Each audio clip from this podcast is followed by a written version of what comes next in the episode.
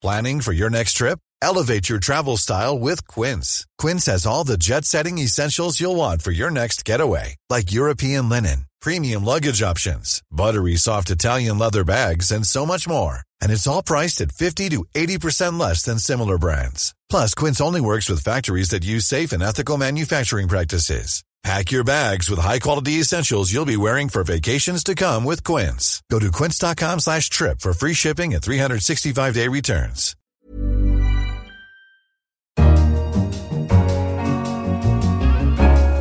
Hello, I'm Kenneth Cukier, Senior Editor. You're listening to Babbage, a weekly conversation on science and technology. The world's fish populations are in decline, and part of the problem is modern technology. It allows us to fish in more and more remote areas of the oceans. So places that were once fish sanctuaries are no longer safe havens. The ocean is the largest source of food in the world. But fishers are more and more frequently returning home with empty nets. Researchers are thinking of better ways to monitor our oceans with drones and satellites. More about that later in the show. The clip was from the Ocean 2012 project by the Pew Charitable Trust. First, in olden times, if soldiers attacking a castle couldn't breach its defenses, they turned to a darker tactic of starving out their opponents. A similar strategy has long seemed viable for fighting cancer. Researchers know it's possible to weaken cancer tumors by starving them and make them more susceptible to cancer drugs. The problem is it is a hard treatment for patients, and it means the patient's immune system also gets weak. But a new study has found a way of sneaking nutrients into the healthy cells. With me on the line to discuss the new research is Matt Kaplan, our science correspondent. Hello, Matt. Hi, Ken. So, Matt, let's start with the basics. The idea of starving a cancer tumor has been around for a while. Why has it taken so long to develop a viable way to do it? The researchers in 2012, this very team that's actually behind this new research, demonstrated in mice that when you starve them for a number of days, you're able to starve the tumor, because tumors are just, to fuel their twisted growth, they're desperate to get that sugar and that protein to replicate out of control. And if you deny them that sugar and that protein, they just can't do it. And so they start to shrink. And researchers demonstrated that, using that technique in combination with some cancer drugs was able to knock the cancers down to 80% of their original size. And it was kind of a double whammy, because you're simultaneously denying the cancer the fuel it needs while throwing a drug at it that can hamper its growth. And that's really useful. But the thing that the researchers realized they were missing was your own immune system does a great job of going after cancer cells. But when you starve your immune system, the specific cells that go after tumors are called tumor-infiltrating lymphocytes, or TILs. These cells really get hampered as well. And so they were thinking, well, wouldn't it be better if we could also get them nutrients to do their job while the cancer drug is circulating and the tumor cells are suffering? So what did the scientists do? They crafted this diet that was made up of effectively 1/10 the number of calories that the mice would normally get. And crucially, in that very, very meager diet, the mice were getting almost no sugar and almost no protein that the cancers could make use of. But the diet was also composed of these essential fatty acids and vitamins that are really critical for lymphocyte function inside the body, so that the immune system can actually do its job while the body's being starved. Now, the research was on breast cancer cells. Do we have any evidence that it works with other sorts of cancers as well? Yeah, you bet. The researchers actually, in line with this breast cancer work, ran a simultaneous study with melanoma, skin cancer. And they found almost identical results, which is really encouraging when you think about it, because it means that this is not just specific to breast cancer. We have the potential for this to be quite usable across a wide range of cancers. Well, that's right. Although the win here was that we shrunk the size of the tumor, but we didn't affect, as far as I understand, the potency or the capacity for the tumor to spread. So it didn't rid the cancer from the body. The tumor is still there. Is that a limitation to the effectiveness of this approach? Well, a lot of cancer studies actually look at tumor shrinkage. They ask the question, we administered this drug, we tried this tactic, and we monitored the size of the tumors over 40 days or 50 days. In this case, it was 42 days. And they measure their success, particularly in mice, by collecting the tumor at the end of the study and measuring it to see whether or not how big it is compared to mice that were fed the normal diet the entire time as a control, or mice that were only put on cancer drugs and not put on the near-fasting diet. And they got phenomenal results because when you look at this stuff, the tumor size in the mice that were on the combination diet was dramatically smaller than the tumor size of the mice that were on just the drugs or just on the special diet. So how soon might this be available to humans? That's the encouraging bit, actually, because Walter Longo at the University of Southern California in Los Angeles has already collaborated with the Mayo Clinic, and they've got human trials being run with this right now. So we're going to see it real soon. I mean, assuming that everyone does well, I think it's only a matter of a few years before we start seeing folks being put on a limiting diet while they're being given drugs like doxorubicin to treat their cancers. Especially when you see results like this, it's a no-brainer. That sounds great. Thanks a lot, Matt. No problem. Next, researchers are getting better at teaching skills to robots. But sometimes researchers don't have the hardware to test if a certain skill set will be useful for a robot to do. For example, to become better at fetching a coffee. Different skills are called modalities. Sight could be a modality, or hearing, if we're talking from a human point of view. If you want the robot to be able to pick up your cup of coffee and put it in the dishwasher or bring it over to you if you're a disabled person, it has to figure out exactly where it is and how it might grab it and not spill the coffee and not, put its robot hand inside the coffee because that wouldn't make you happy or it happy, perhaps. And so the additional modality of being able to sense depth is very useful so that it gets it just right. It doesn't miss by a few inches or centimeters. But the traditional systems that we've trained often don't have enough data to learn all the different modalities. That was Professor Trevor Darrell of the University of California in Berkeley. He and his team have come up with an algorithm that can create a hallucination of how a certain modality may take place. Now, a robot hallucination is not the kind that a human being has. A hallucination in that context is a representation of a modality that the robot lacks.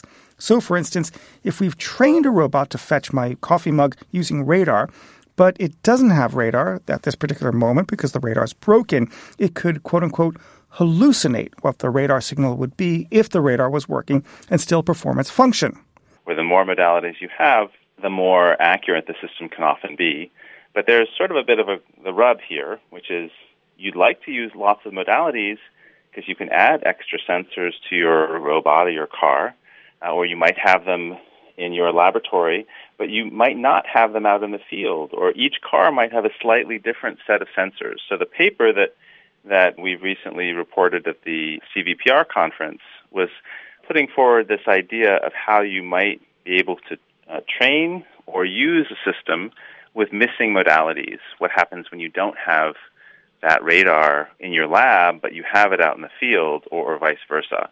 And the paper that Judy Hoffman and Saurabh Gupta and myself wrote expressed this notion of modality hallucination, so that you might be able to train the system to imagine what the modalities that you don't have looks like, so you can still try and make use of it.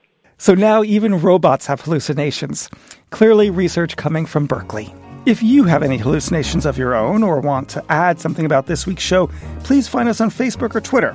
You can tweet us directly at Economist Radio or email us at radio@economist.com. On last week's show, we discussed how to test self-driving cars without putting human lives at risk. One listener commented, "It is insane that people are being allowed to use these cars. These self-driving cars should first be 100% secure." Gary Sandbrook wrote, "Shouldn't self-driving cars be able to test themselves?" If you want to comment on this week's show, please share your thoughts with us on social media. Better mapping technology and large trawlers are letting us fish in more remote areas than ever before. These are areas beyond national jurisdiction, the high seas. This is hurting fish populations that are already in decline.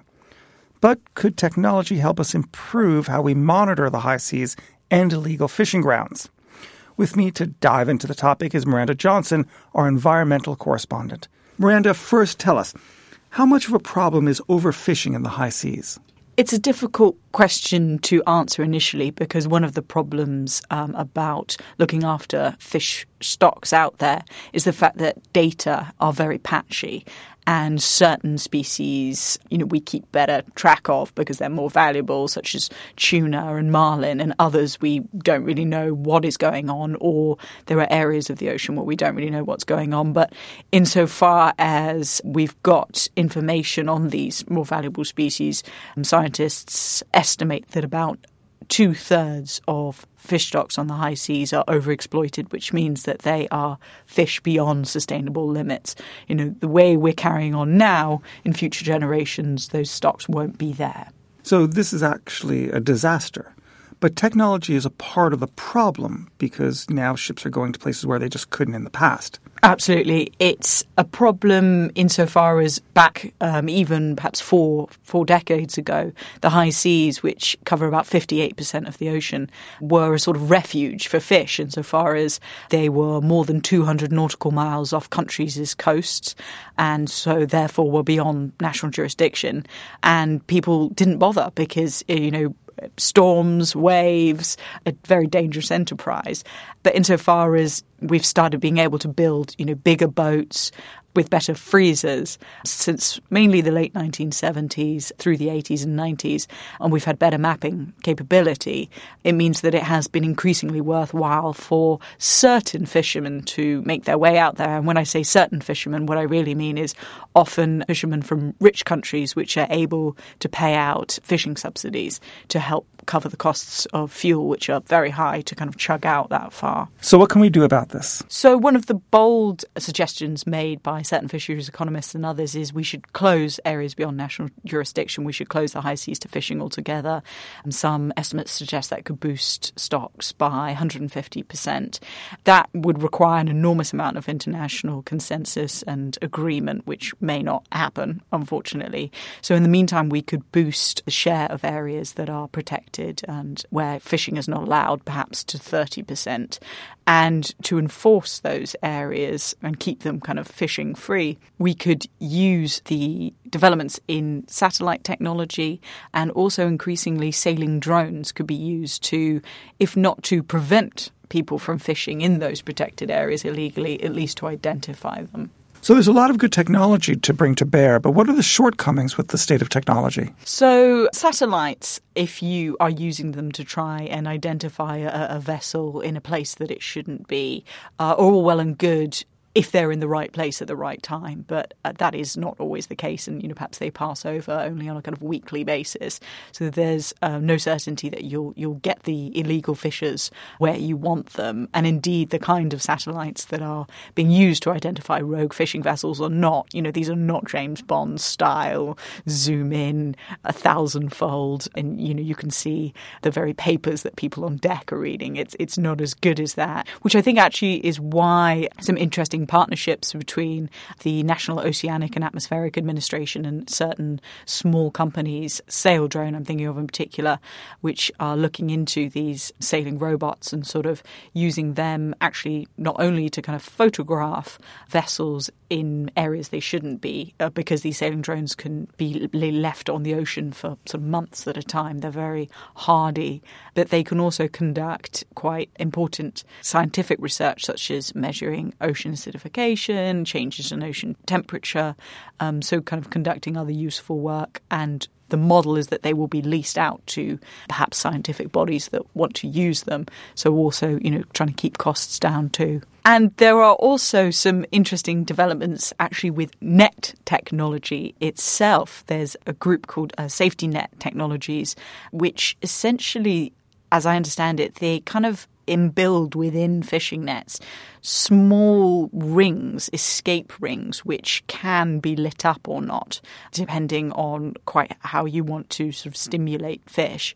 But these escape rings allow juvenile fish potentially to get out of nets so that they are not caught up, so that they can go away, breed, grow to full size, because I think you are seeing such a toll being taken on fish stocks in part because these smaller fish do not have time to develop and mature properly and therefore spawn themselves. So that is also something that actually potentially more commercial fishing bodies could look into, having smarter net technology. Thank you, Miranda. That's all for this week's episode. You've been listening to Babbage. To read Miranda's piece on fishing on the high seas and Matt's articles on starving cancer tumors, pick up the forthcoming issue of The Economist. I'm Kenneth Cukier. In London, this is The Economist.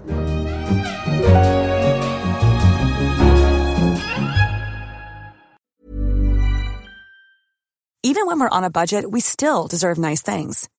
Quince is a place to scoop up stunning high-end goods for 50 to 80% less than similar brands. They have buttery soft cashmere sweaters starting at $50, luxurious Italian leather bags, and so much more.